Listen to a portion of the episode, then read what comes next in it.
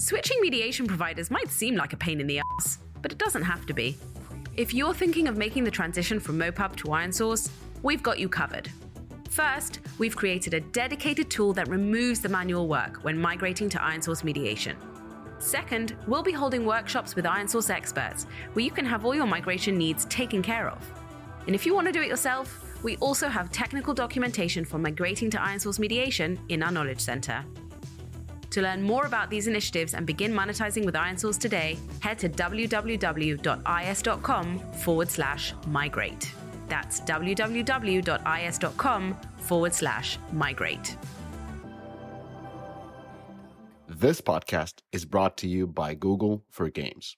It takes more than a collection of tools to help you bring your gaming vision to life. With cross-platform solutions that give you access to billions of potential players around the world, Google is your partner to create great games, connect with players, and scale your business. Visit g.co slash Google for Games or go to the link in the podcast description below. And if you ask me, Google for Games is the destination to learn more about game solutions and latest research and insights from Google's gaming teams to help you achieve your goals. If you're not driving or working out while listening to this podcast, I really suggest you fire up that browser and check out Google for Games.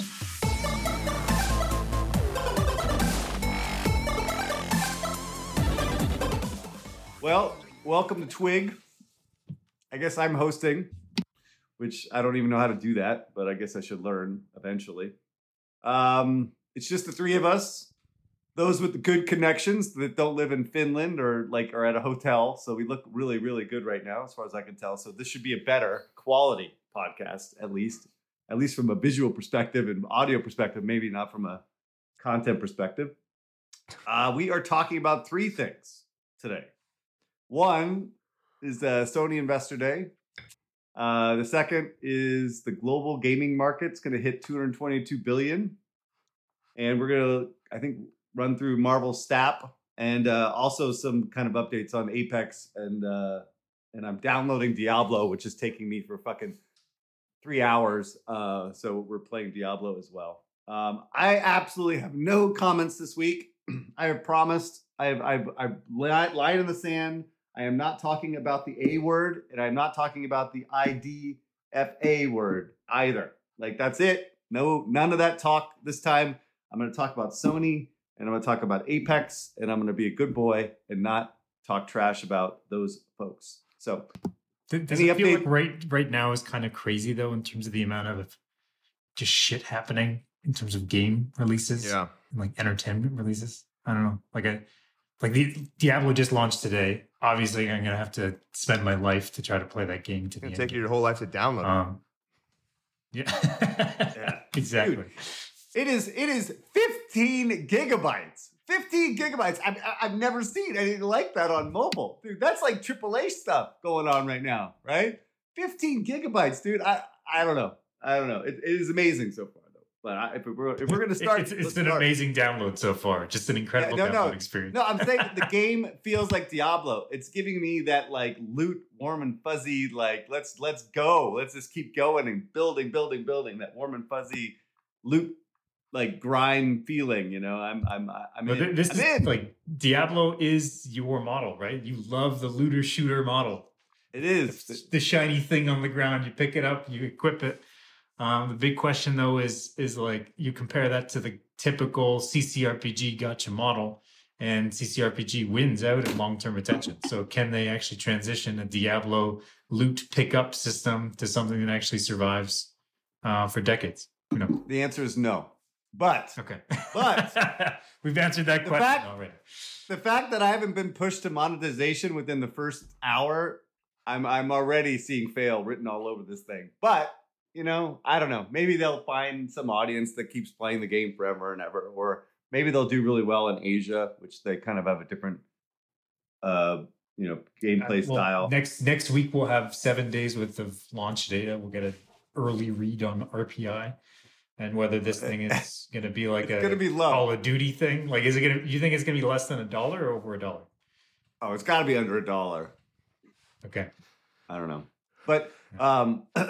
But but the game is really well done. What sucks is it's playable on mobile, but it's not playing on P C. So I'm going to play it on P C because I'm playing on mobile. Dude, I can't even read this shit, man. I'm going to need like a magnifying glass to read anything on the screen. It's like, have, awful, you been, have you been old. playing Apex Mobile too? No, no. I played one round. That was it. That's all I want oh. to play. No, I, I just something. found with Apex Mobile specifically, the text in it, like I can't even read it. And I've got a big iPhone and I was like, what is the gun that I'm picking up? Versus even P U B G and C O D, like that, I guess they figured out the fonts to use because it's so small, right? You got to look through like a box of like five guns. But no, like when you're translating these P C console experiences to mobile, like even things like fonts become a challenging problem.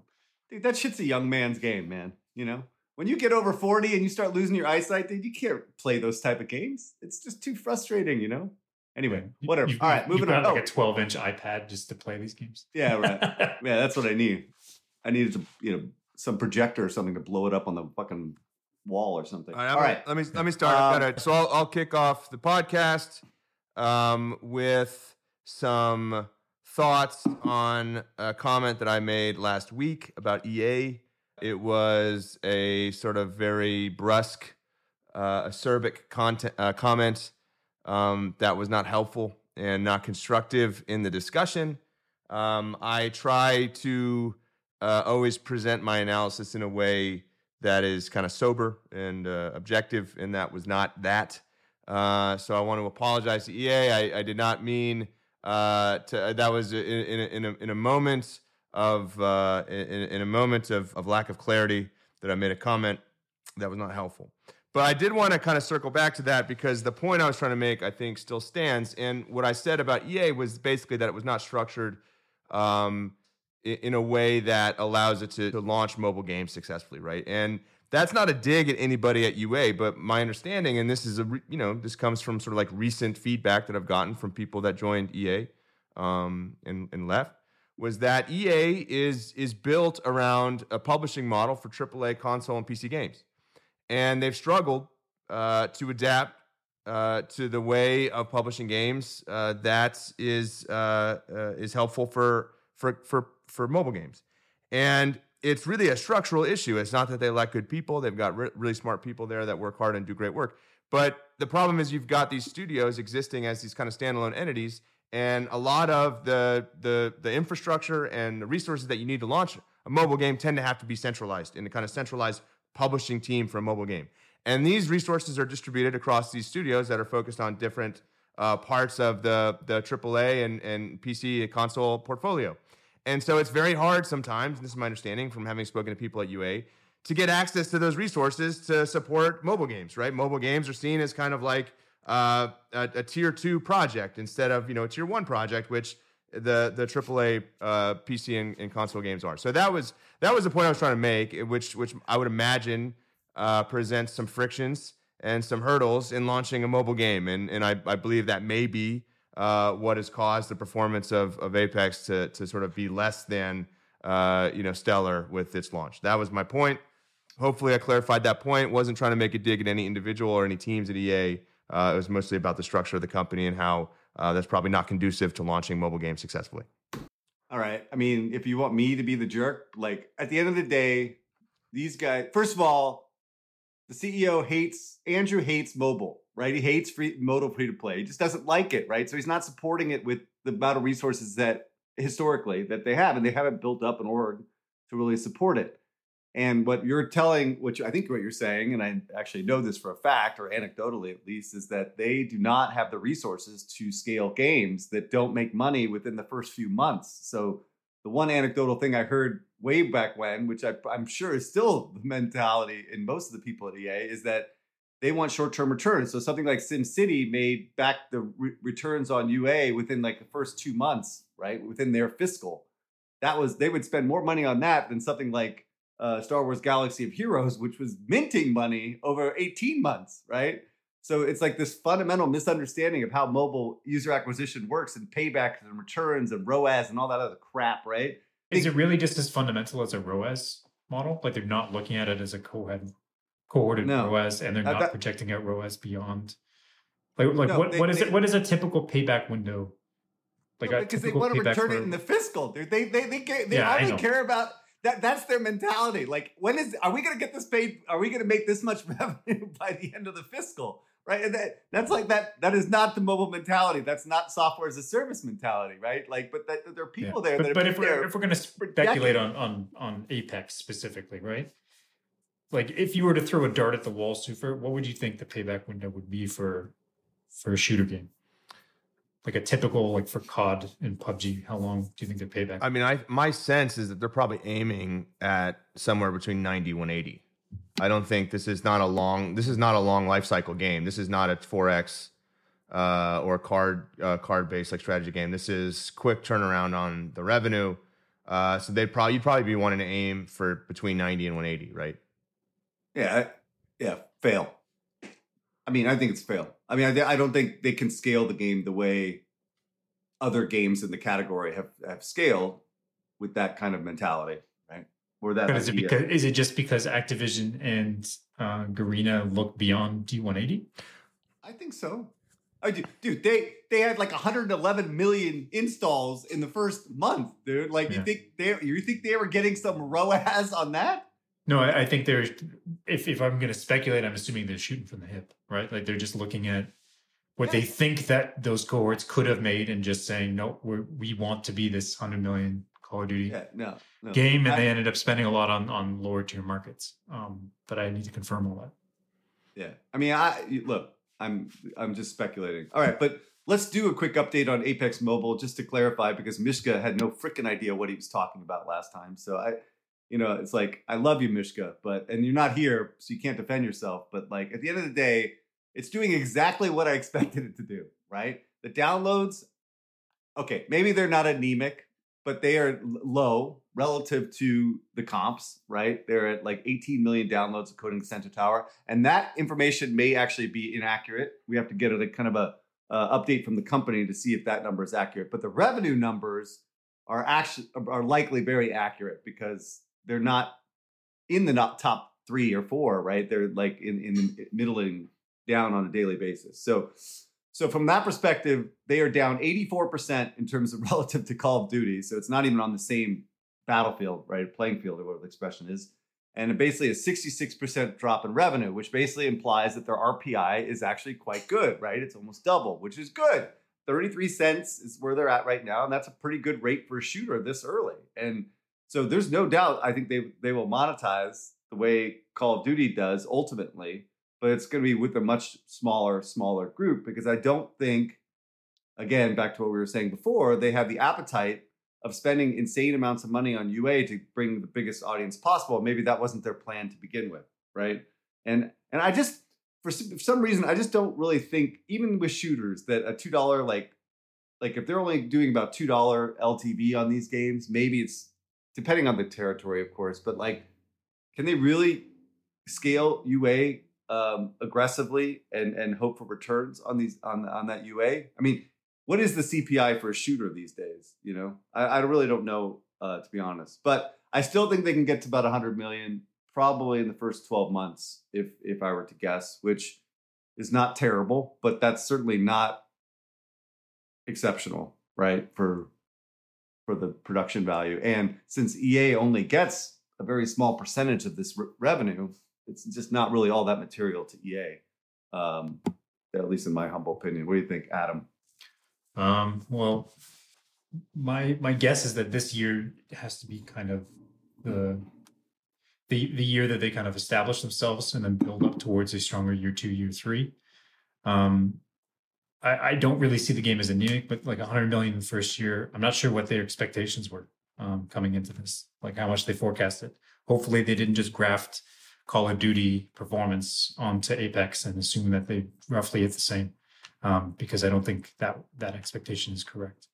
Um, I'm trying to figure out like the, if, is there any sort of underlying differences? Because you said R P I is higher. Yep, I completely agree with that. But they're also executing with more features than Call of Duty did at launch. And they're also executing on more cosmetics. Like, I think when we looked at Call of Duty Mobile, when it first launched, it was just obvious Tencent was just throwing out kind of crappy cosmetics, kind of testing the field. And then they switched their strategy up post-launch. Um, and that's really when things started to change for them.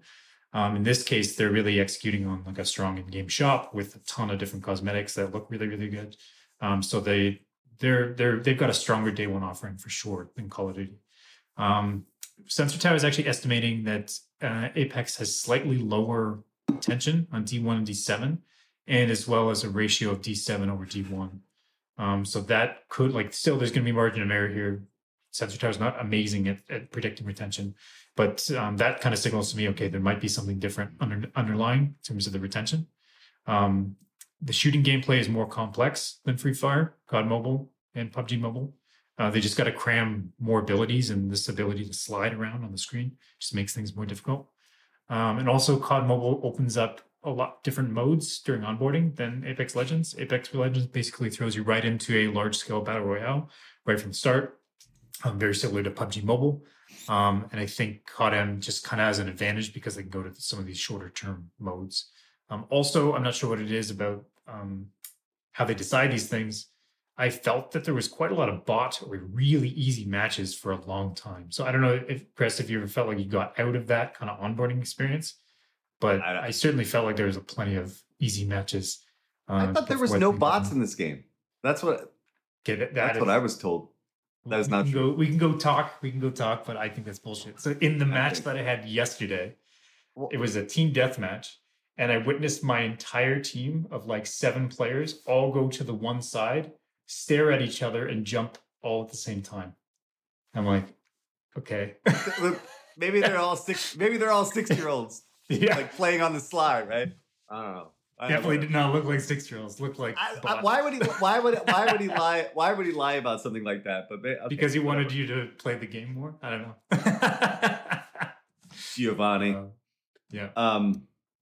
Anyways, beyond beyond this point, like the uh, characters in the game, um, very fast to earn them. So there's, it, it's not as if they're going to get an advantage from selling things beyond just cosmetics. And they do have a perk system, which I think uh, is a good idea. But right now, the scale, the, the system is pretty linear. It's just kind of a simple tech tree. There's not much for collection pressure yet. So I think they they have a strong basis here. There's lots to work on. Um, but I think that it's going to be a, a challenge to kind of break out of, of um, like, reach that kind of uh, C O D Mobile performance. Yeah, no, I mean, and just to be clear, what the all the underlying assumption was is that their feature set at launch was this feature set that Call of Duty had like six months later, right? So the, the idea is that they both are equal in terms of feature sets ultimately, and that the L T Vs for both games are going to be very similar. That's that's the assumption. So I just want to be clear on that, right? I mean, literally, Call of Duty had almost no monetization features when it launched. Like it was it was very very light, right? And so they built all that afterwards. But I think, yeah, yeah. Um, So I, I think it's just watching that R P R growth from here on out. Right, right. And see, see if they kind of like merge ultimately. Okay. Yep. What else? Oh, Catalyst, Catalyst Black. Black. Um, Who's this was a Miska thing. I'm not sure if we can... Yeah, I'm not sure if we I, should really cover I, it. I, it's only... I think they've made like eight hundred thousand revenue or something like that. So it's it's not worth talking about. Dude, and and like... you know, they keep trying to make the same game over and over again and expecting different results. And this just not not happening. So yeah, the tough thing I have with this, as we've mentioned before, is this is trying to be a co-op P V E MOBA, right? Um, and the models are completely different. Like this has to function like a pretty deep C C R P G for this to have long-term legs, and an R P I of thirty cents when you're kind of competing in this co-op P V E space. I don't think it's good enough. No, that's got to be. I mean, we'll see. I think the problem with these games, and like I was a big Van, Vainglory, you know, fan early on, and I liked that gameplay, but you've got to find a way to. It you very quickly in these kind of games uh, separate the people that are obviously going to invest and obviously going to be very committed from the people that would like to play, but just in like a very sort of, uh, I don't know, breezy, um, I don't want to say casual, but not, you know, habitually committed way, right? And the problem is a lot of those people bounce off the atmosphere uh, when they open up a game like this. And it's everything about it. It's not just the gameplay and like the lack of diversity of the gameplay modes. It's everything. It's the entire Fatui. It's the onboarding process. It's leveling up. It's learning the map. All that stuff, it's just like the funnel shrinks and shrinks and shrinks um, before you get to a point where you're even sort of actually playing the game. Like to get onboarded to Vainglory, really any MOBA, is like a one week process. It's not like a quick thing. Like if you want to actually get onboarded to where you can play the game and enjoy it, it takes a long time. You've, you've had, you have to have like some reasonable familiarity with the map and the characters and like multiple characters, right? Because it's not just about being offensive, it's about being defensive. And like that, I think just that model. And yeah, there's a there's a there's an there's a, a a large enough group of those people out there that you can support a successful mobile game or any game, but it's reaching them and keeping them, right? And making sure that, you know, the the the sort of the the the, the cohort of people or the group of people within the game that are, are not like the diehard committeds um, can still find some way to enjoy it without just being annihilated every time they open it up, right? Um, and like so keep so keep in mind with Catalyst Black, what they're trying to do is there is no PvP anymore, right? So it's not as if you're getting stomped by the by other players on the other team. It's more like World of Warcraft raids and and working together to take down. You know, but, but yeah, sure, and that's fine. But like, um, but nonetheless, I mean, they're still like just learning these systems and stuff. It takes so long. So I think it's just the problem is like P, that there's a sense that like you can take a paradigm and shoehorn it into mobile and change some like U I aspects or U X aspects, right? And and that'll be a mobile game now. And oh well, and by the way, it worked in, in Asia. Well, it's like that's you can't just apply that, I think, to the U S or to the Western markets. Like, it just doesn't work. And I feel like if you want to take that um, that gameplay mechanic to mobile, you've either got to find a way to to offer that as like part of a menu of other gameplay mechanics that people are less hardcore committed can appreciate and can engage with, but not in like the the you know the sort of like habitual like almost like. Uh, a, you know, sort of slavish devotion that you'd have to a job way. Um, they could pick it up on the bus and play it, engage, and like, the, and still be like a D A U, right? Um, and it's just really hard to do that, I think, with you because on on desktop, um, on console, th- those people go and seek out those games. In mobile, it's a very crowded marketplace. You have to find them, right? And if you don't have something for the people that are a little bit less committed than the hardcore audience, I just think you're never. You're just gonna be failure to launch. And I'm assuming the only people that can execute on that model.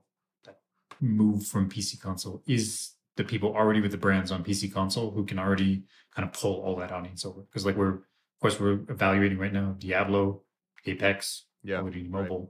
Do those still do those still fall under your your idea that that H D experiences on mobile don't? Well, really but work? that's so that's the difference though, because if you look at Call of Mobile, yeah. Call of Duty Mobile is not Call of Duty console. It's very different gameplay, right? It's much more approachable.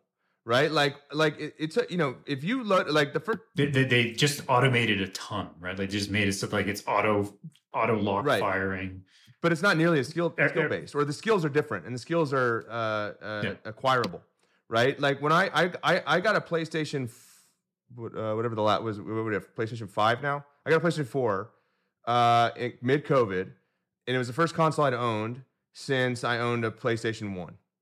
And, you know, playing Call of Duty for the first time, uh, you just suck and you don't even understand the game. And it's like very easy to get discouraged, right?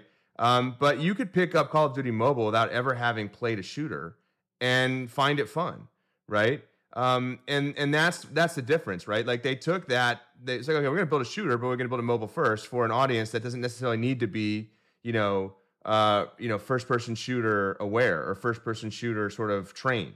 Right versus you know console. Well, you know that that, that audience is going to come come seek you out. So that's one piece. So like, I don't think the, the people that have made the M O B As and a lot of none of the M O B As on mobile have been like you know massively successful. Is they didn't really learn that lesson. It's like well we just need to change the interface and the controls and people want to play M O B As. It's like no, not that many on mobile do. Right, you've got to find a way to engage the people that don't that that are that are more on the casual end of the spectrum that just want to play something. Right, um, or just don't go to mobile. Uh, but the other piece is like, yeah, Call of Duty had the Call of Duty brand, right? Like they can, that's just a magnet. They can pull all those people into that game versus like, you know, Apex not quite as big of a brand, right? And then a lot of the M O B A stuff was all starting from zero, right? Like there's no brand identity whatsoever. And I, I don't think a brand would have helped any of these M O B A games. Uh, it's too specific of a gameplay mechanic. But like there are there are substantive differences when you look at Call of Duty, you know, triple A uh, P C console and Call of Duty Mobile in gameplay, right? And they had the benefit of the brand. Right, and you never really have seen that happen with with with with M O B As on mobile.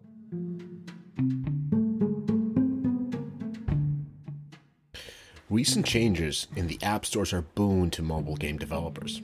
Now you can sell in-game items and currencies with big savings on transaction fees. and Xsolla just added three new features to their web shop for mobile game solution to help you level up your monetization practices outside the app stores. The three solutions are subscriptions, analytics, and promotions. Now, subscriptions are a smart add to your mobile revenue strategy. They boost game revenue with predictability while maintaining a loyal user base. Analytics give you data, and data has become fuel on which modern society runs. If you don't know your players, you won't know what they want or how to get them to click that buy button. Analyze your data so you can create critical piece of the purchasing puzzle. Finally, promotions allow you to easily reach out to opted-in players via email or Discord and other channels to bring them to your web shop on your website. You'll be able to generate new sales and keep more profit. To find how to get started, visit xsolla dot pro slash mobile or go to the link in this podcast description. Excited about N F Ts in the metaverse? Ready to be part of the future of gaming? Recur is looking for talented producers, product managers, game designers, economy designers, and engineers. Recur is building branded N F T collectibles and games with top I P, including College Sports, Paramount, Star Trek, Nickelodeon, Sanrio, and more, using its best in the industry technology platform. Recur's platform streamlines the N F T collecting experience. No crypto or third-party wallets required. Simply buy an N F T with your credit card or Apple Pay. And Recur's robust gamification system creates infinite collecting and gameplay possibilities from which to make compelling play and earn experiences. Recur is backed by some of the biggest names in crypto and N F Ts, including billionaire Stephen Cohn, Gary Vee, and Gemini, among others. Join us now and get ready to ride a rocket ship. Let's fucking go. All right, let's move on. So um, I've got some quick updates. Uh, one is on Diablo Immortal. Um, they will not be releasing it in Belgium and the Netherlands, and it's reportedly due to restric- restrictive legislation in those countries. Um, the points here, there was a community manager on Reddit, so take it as a grain of, with a grain of salt. Um, the reason for it, the loot boxes in the game are against the law in uh, Belgium and Netherlands, so unless the gambling restrictions change, the game will not be released. Uh, as far as I know, there are no explicit loot boxes by name in Diablo Immortals. Of course, I'll try this out today. Um, my experience before was that they were just kind of getting cute with the rift system, that you're able to basically like um, upgrade these missions um, instead of buying straight up loot boxes. And maybe they have loot boxes elsewhere, right? Um, but that doesn't really, it's not the same thing. So my understanding is that a mission that drops a boosted random reward, as far as I know, can be classified as a game of skill. So I'm kind of wondering why it got caught up in this Netherlands-Belgium legislation. The only thing I can think of is that there's actually a player-to-player marketplace within this game um, for crafting currencies. So it could be that there's some sort of a, um, not a cash-out system, but at least a player-to-player value trading system. Um, that just got caught up in this legislation. Huh. Yeah. I don't, of course, I'll play today and see if there is. I'll be but we we had that we oh, yeah. covered this like a couple weeks ago that the Netherlands actually had uh, had had uh, said that loot boxes were fine. Like they, they were the Consumer Protection Agency or whatever had had like reversed the ruling. Right. We covered that like a couple weeks ago. Yeah, I guess it hasn't been fully confirmed yet enough that they would want to release in the country. Oh, interesting. Um, anyways, second bit of news. Uh, Supercell has acquired a majority take, uh, stake in Trailmix with a sixty million dollars investment. Uh, so this is big news for Laura and my friends, actually, out of London, uh, the, the founders of Trailmix. Uh, they're an ex-King squad. They worked on Farmhouse Saga for years um, and then spun off their startup and very quickly got funding from Supercell. Um, their first big title, Love and Pies, which is a merge game, um, has been in soft launch for, for a long time. And really, the optimization now seems to me that they're ready to scale. Um, they mentioned in the post that day one twenty of above ten percent, which is amazing. And actually not crazy for merge. We heard some crazy numbers as well from things like merge mentioned. Uh, Sensor Tower is estimating above thirty-five percent D seven and above twenty percent D thirty, which is definitely amazing. Um, R P I is roughly about three bucks worldwide now. Um, so it looks to be growing at the same rate as Merge Dragons, uh, which is definitely good to, good to see. And this deal, to me at least, feels very similar to Merge Mansion, um, but just better executed, right? Like they They made this strategic investment very, very early in this strong team. Um, they helped them build a game that was worth scaling. And then right out of that right of first refusal, they were able to double down their investment when the game is ready to scale. So I just got to give kudos to Supercell for their investment strategy actually working here. And huge kudos to Trailmix team, um, who have been really grinding away at Love and Pies and showing that really a high talent density team can still execute on new games on mobile with great outcomes. Super, you got some thoughts? Yeah, first of all, Love and Pies is just exceptionally well done. Um, what a great game. Uh, I mean, that's my go-to uh, uh, merge example now. Um, yeah, I think what's interesting about what Supercell is doing now is like they've they've become like sort of a financial institution, right? Because it's not like they make early stage investments, um, but they also do these lines of credit, right? Um, they they offered up that like two hundred million something to MediCorps. Is that the right? MediCorps is the name of the company? Yep. Um, yeah, yeah, the, the merge pensions guys. two hundred million something euros, I think it was too, uh, as a line of credit. Uh, so it's really interesting, um, the the role that they've emerged to play in the in the ecosystem. Um, you, you know, the other thing is like this is a this is a pretty great outcome, I think. You know, f- for a small team, uh, you know, you've got now you're a part of you know arguably the most successful mobile gaming company to ever exist. Um, you get to plug into their resources, uh, not just, I think, you know, with like publishing, but also just with like design talent and stuff, um, is my understanding. So this feels like a, a really like great outcome given the amount of time that they've been at work at this. This is what you said, three years? I'd have to double check that. But for that kind of, that kind of turnaround, that kind of exit in three years is amazing, right? Uh, you know. Yep. In terms of uh, the, the, the value of your time. So, I mean, just I, I, I mean, what what scares me a little bit about the mobile ecosystem right now is like, okay, well, who's who are the big acquirers now, right? Zynga's gone. They're not going to. I doubt they have like a big appetite for acquisitions at this point, right? Um, E A no. apparently is itself on the uh, on for sale, right? So, are they going to be acquiring a lot of companies going forward? And, and I think and I think they were kind of done anyway. Um, you know, who's left, right? I. I, I Yeah, after Glue, I don't know if if Andrew is going to un- unleash the purse strings anytime soon, you know, for anything happening with mobiles. Right, I mean, especially as he's probably right. focused on selling E A, right? So I, I just don't know who's left. Who's Who are the big acquirers no, that are left? E A's, stop it. E A's not for sale. That's, that's stupid. Well, okay, but, so, but, um, but but nonetheless, they're not, uh, you know, an acquisition. They're not a they're not a, a probably like a, a voracious acquirer going forward. So who's left? Who's Who's no. going to be doing the acquisitions? Like, what, what do the exits look like for these companies? I have no idea. Still be doing this? Like, does Scopely still do these types of investments? They do these strategic investments to build out new games, and then they acquire when the project goes well. Same thing. Uh, but they haven't done like a big dollar acquisition in a long time. I think they they do like the with the early stage yeah. stuff. They have like warrants attached to acquire the studio. You know, if things work out. Yeah. But I don't know that they do like big. That stuff is like not public. I don't think when it happens a lot of the time. I don't know. Stillfront, like they're trading at all time low right now. I don't know if they could do it. Um, and the Asian guys are kind of off the table right now. Yeah, I mean, I think it's going to be harder and harder to find. There are consolidators out there, you know, like Michael, Ch- Michael, whatever the guy. Ah, I always mess that up. The old guy from Warner is starting Steve his own. Chang. Steve Chang, sorry. Yep. Anyway, I, I yeah, I think yeah, I think it's going to be harder and harder to find people that are interested in actually exploring mobile at this stage. And I'm not going to use the words. I'm not going to use the words, given.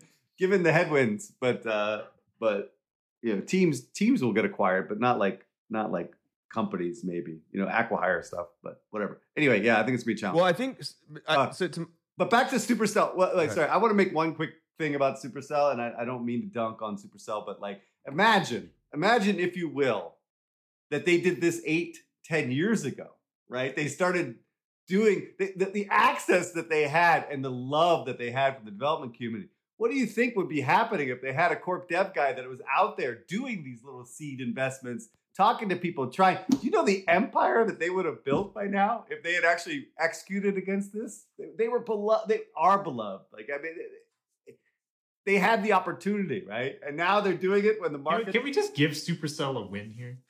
Oh, this okay. is a, this is a win-win I, for them.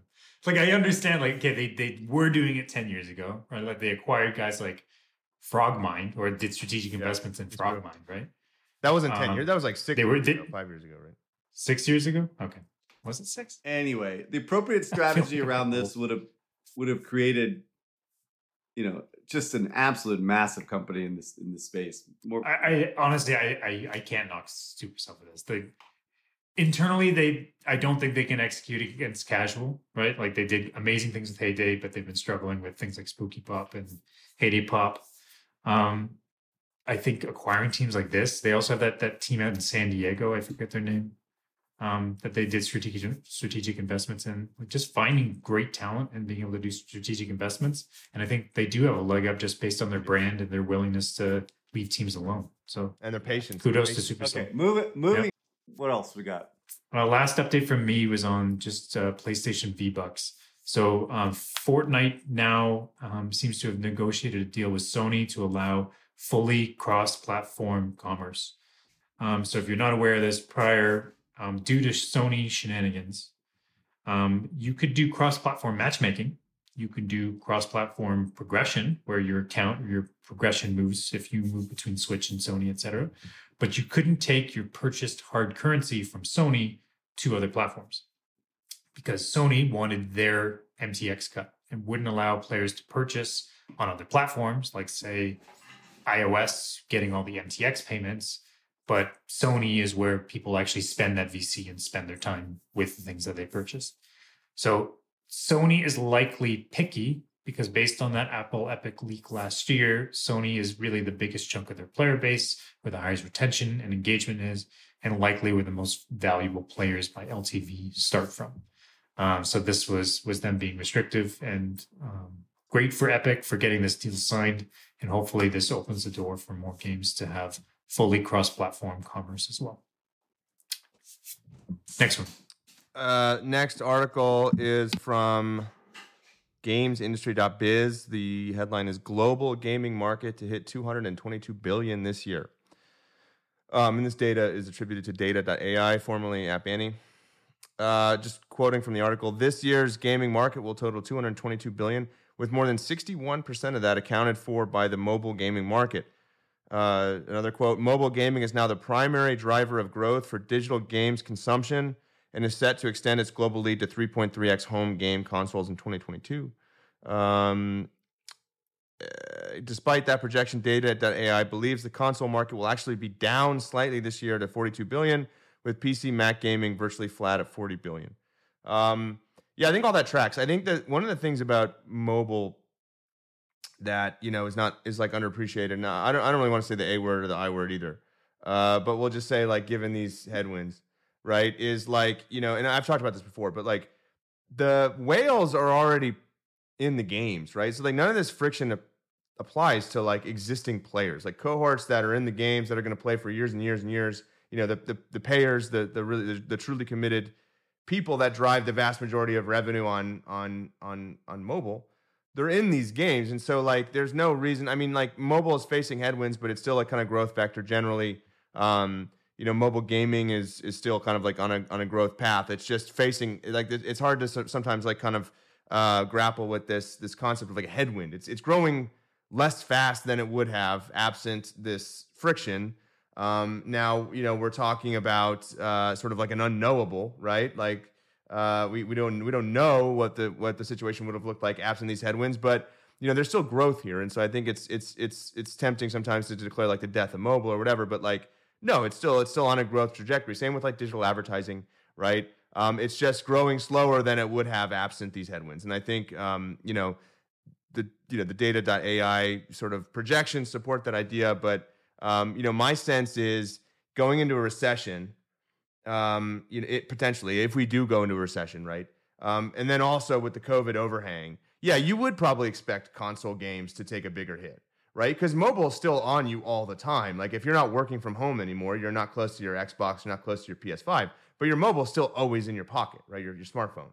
And so like, I think I can't see like engagement there doesn't really change that much. Maybe like time spent gaming does, but also one interesting thing I learned about COVID was that actually podcast engagement dropped, right? Because people weren't commuting to work anymore. So there's like all these use cases that, you know, we don't think about um, when we think about COVID, and it just seems like this, this boom time for games, boom times for a lot of digital services.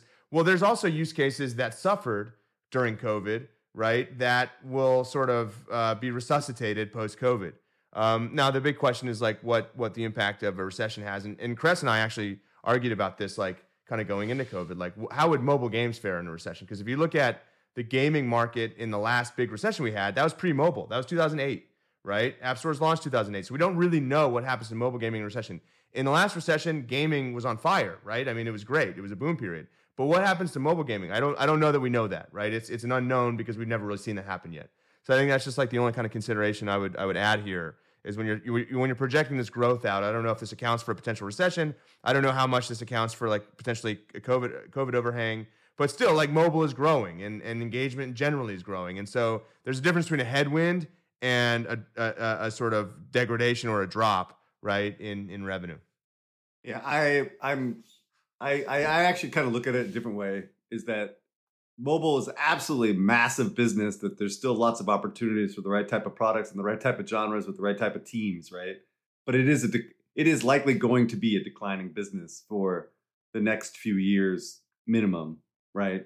But since it's so big, like the fact that it's declining is not all that interesting. But if it's harder and harder to release new games, that makes it more more a better market for the incumbents. Right. So um, so I, I don't think it's a growing business anymore, at least in the West. Um, but that doesn't but but it was artificially inflated with COVID to begin with. Right. So we just got to a different level of of of of, of the business. But so I'll disagree with uh, Mister data A I. Or App Annie, whatever you want to call them. And I do agree with them with the console stuff. I think the console business is going to be really tough this year because of lack of product, lack of hardware, lack of software. But I think this cycle is going to be amazing um, for the next, you know, three to five years. So, which I think they probably have in their numbers. Did we talk about the Xbox game streaming hardware? Did I miss that episode? No. They just announced that, right? Like an Apple T V, like, you know, yeah, piece of equipment. Yeah. Interesting. Yeah. N- no, that's stupid. Just freaking stupid, dude. But they're going for like, it. Come on. At least they're going for it on mobile, right? Like they actually have, uh, you know, materially improved the experience in the in Safari, right? Because the whole thing was like they couldn't launch the Xbox streaming app on the App Store. Apple wouldn't let them, and so they found a way to get get it to work in Safari. And at first, it was really clunky. It didn't work, and they actually improved it to the point where it's like it's playable. So they're, I mean, like they're actually pursuing. Yeah, have you played? Have you played Fortnite on your, um, Microsoft Xbox Cloud no. on your phone? You should definitely check it. Have you played it? It's, it's, yeah, I have. It's it's impressive. Um, you can only play with a very strong Wi-Fi connection. Yeah. So really, I'm like I'm I'm sitting there next to my Switch and next to my Steam Deck. Yeah. And I'm like, I could just play it on those things if I'm if I'm gonna. need strong Wi-Fi anyways. Did I? Did I? Uh, but it's still impressive. It's did I, have I told the story about uh, about putting my foot in my mouth next to a Google P M who was working on uh, um, uh, Stadia? No, but you can always tell the story. Well, it's so it's my. I'm, I'm struggling with the idea of telling this to a lot of people. All right, so it's my my son's classmates' parents. Right, we all went out to like get Mexican food one day after school. And I knew that, and you know, we're like we're friendly, like I like them, they're very nice people. Um, and I knew that the husband worked for Google, but I just assumed it was, you know, whatever. He works in Austin. I didn't know that there was any Stadia presence here, right? And so I was just going off like, yeah, Stadia. Look, it was a it was a tech solution chasing a a problem, right? But a- anyway, it was it was like over engineered. There was no real demand for it. Like they weren't really thinking about how it fit into the market. And, you know, I just don't really understand why they pursued that. And, like, they they had the wrong content strategy. They should have acquired a studio to build. And, like, and he's like, yeah, I work on that. Uh, I'm P M on Stadia. Oh. And I was like, oh, well, no, but I think it's got to, you know, it's going to, they're going to make it work. It's just like, you know, it's just a, you know, false start here. Did you, you just got some headwinds. Some headwinds. You just got some headwinds. Let, lots of challenges. Yeah. Okay, let's move on. Sony Sony Investor Day. Oh, so this is not a quick one, but I just wanted to kind of like walk through what the Sony Investor Day, because we don't see too many of these. Um, and it kind of sets up, I think, what's interesting about the next cycle. But uh, so Sony had an Investor Day after their earnings call this this this year. And um, and it basically, the whole thing was like pitching the strength of the PlayStation brand, and you're trying to sell it to investors and and, and all this stuff with all this cross-group synergies between movies, television, you know, all that stuff, right? M- music. Um, But obviously the heavy heavy focus was on what the P S five strength so far, and they're talking about, you know, even though it's even though it's a transition year for the hardware, they're still hitting record uh, earnings. Um, the P S five is definitely outperforming the P S four on sales, monetization, and engagement. Um, you know, they also highlighted strong China demand, which I just think is a little bit not true, but we'll we'll see if they can actually continue to do that. And they're also talking about stronger performance on the P S four, which is actually exactly what I said anyway, ages ago. But um, driven by a lot of the free-to-play games, a lot of the uh, you know software as a service type of games. They also outlined the three pillars for st- the strategy for longer-term growth: uh, commercial expansion, portfolio expansion, and audience expansion. Um, first, commercial expansion with the The, the subscription services, um, building out the online store, and then P S V R. So those are the three big things. Portfolio expansion, you know, including like M and A, uh, continued investing in I Ps beyond games, so movies and television and, and music and all that stuff. And then also live services, obviously, you know, c- confirming their commitment with the acquisition of Bungie to continue to uh, expand their live services. And then audience expansion, this is one that's really interesting, is how they outline this. It's kind of what they don't say versus what they do say. So P C, they're basically going to continue to invest in P C, which is low-hanging fruit and no-brainer, right? Is to bring out their games to P C and hopefully day and date ultimately, but that's, I think, far down the line. Mobile, which is close to me in the sense that I have, like, I think three or four absolutely really good friends that are working on PlayStation Mobile, and I, and I question their decision every day, but we will see how they can execute against that. And then uh, beyond console, like basically all the efforts outside of console, which includes uh, other platforms and different, you know, delivery methods like cloud, which again, another afterthought because cloud is stupid, just saying. um, so here's the good. The good, in my view, is that clearly the platform and the brand are super strong, right? Sony owns this thing. Right. And and this is likely going to carry them through this generation and the next. Right. They have like such strong I P, such strong uh, content creators, and an, and an amazing platform. Um, and in the short term, the lineup actually looks pretty good. God of War was is miraculously supposedly coming out in November. I still have my doubts, but if it comes out in November, regardless, it's going to be out in a relative soon finally. And they have like a huge pipeline of games. They have tons of different developers. So that's all good. Again, the internal focus on live services is really, really good. So, and the reason that this is good and the nuance here is that if their teams are focused on live services, then the platform team will start focusing on tools and technologies that will enable these services. So they won't be the last platform to do cross-platform. They will add different fu- functionality and tools to help all the rest of us make games on their platform. So that's actually a really, really good thing for the development partners, right?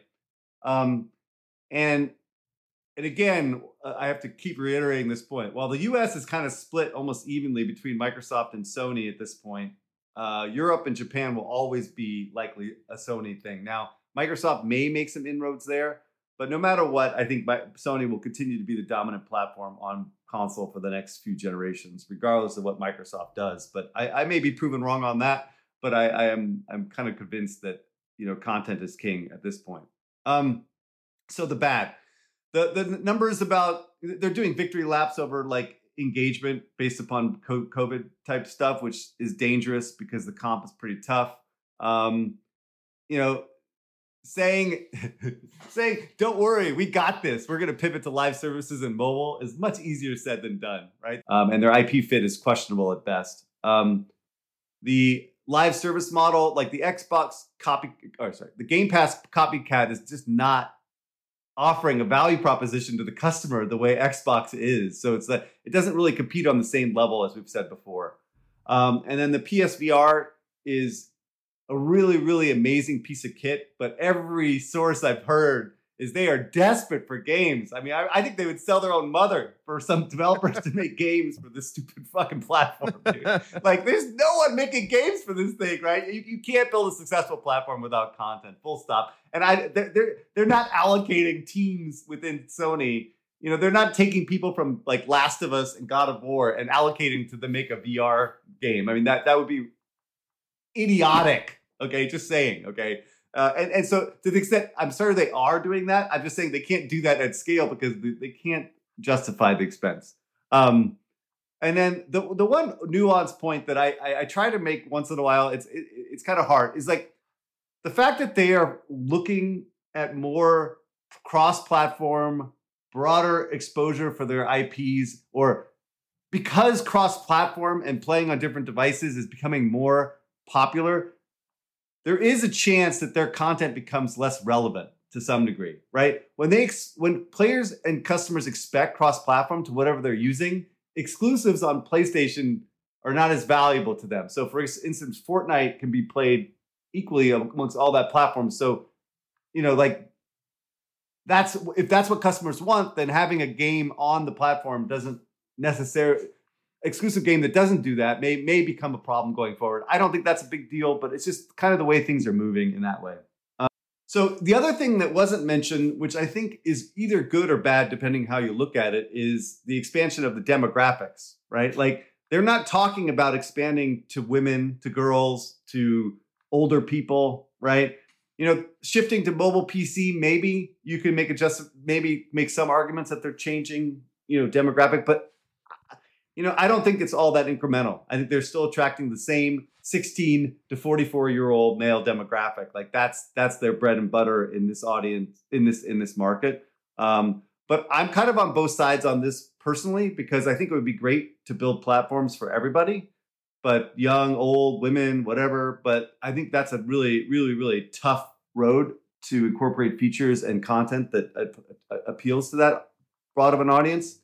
You know, Wii, as much as people love to talk about the success of the Wii, the big fundamental problem with the Wii is that they crash and burn because they abandoned the core, right? They kept creating this casual content for, you know, the old folks' homes, like Wii Fit, Wii Music, you know, Wii Singing. Oh my God, Wii Singing. Remember that? Like, but they forgot to make another Zelda or another Mario, right? Like they, you know, or where was where where was the Pokemon games, right? Like, like it was it was it was disastrous for the core. And once you lose the core, then then the, the platform doesn't become as viable, and the and tie ratios go down. Anyway, um, but it was pretty clear by by omission that they are steer, st- steering the course of of focusing on the eighteen or sixteen to forty-four year old demo. Um, and a lot of the recent acquisitions kind of showcase that as well. So I guess for me, um, for me personally, as an analyst covering this for the bigger invest, big, big, big investors and big companies, this kind of takes out the risk of the model for them, right? They don't need, they continue to serve the market um, and ensure that this console business will continue as it always has been, this juggernaut of, of, of monetization and, and triple A. Um, and I'm, expecting many, many, many more generations of PlayStations to come. Um, and despite all the hype around this bullshit streaming and other, you know, nonsense, you know, these nonsensical hype around these disruptive platforms, I think the consoles will remain, you know, in their lane with this b- great demographic of eighteen to forty-four year old males that spend a shit ton of money um, and, and, and keep the triple A business alive uh, for years to come. So anyway, that's kind of my take on it. I, I I do think, you know, Sony is in a really, really good spot right now. And I think the console business is also in a very good spot um, for at least the Western markets. Mister Adam, thoughts? I think we've kind of covered this so many times about the concerns about their um, kind of brazen approach to assuming live services transition will be simple. It won't be. Um, yeah. And it, mobile, executing on mobile, we've seen so many bad examples, and I don't know how their I P is going to translate. Right. Um, so yeah, I think we've covered it enough. Any thoughts, Eric? You getting a PlayStation five? I told you, I got mine off this like shady Facebook group where people were like driving up to Canada and buying them in bulk and then driving back down and selling them for like an inflated markup. But when I was in Istanbul, when we were flying back from Istanbul, I had some time in the airport, and they had like a stack, like a stack of like twenty, like a pile. They were a thousand bucks, a thousand dollars to buy. Oh, come on. Yeah. Yeah. All right. Well, that's it for this week. All right, fellas. Is is Laura coming back, or did we scare yeah, she her said off? Next week she's back, and then the week after that she she can't make it. All right. All right, guys. Until next Take week. Care. Stay out of trouble. Bye.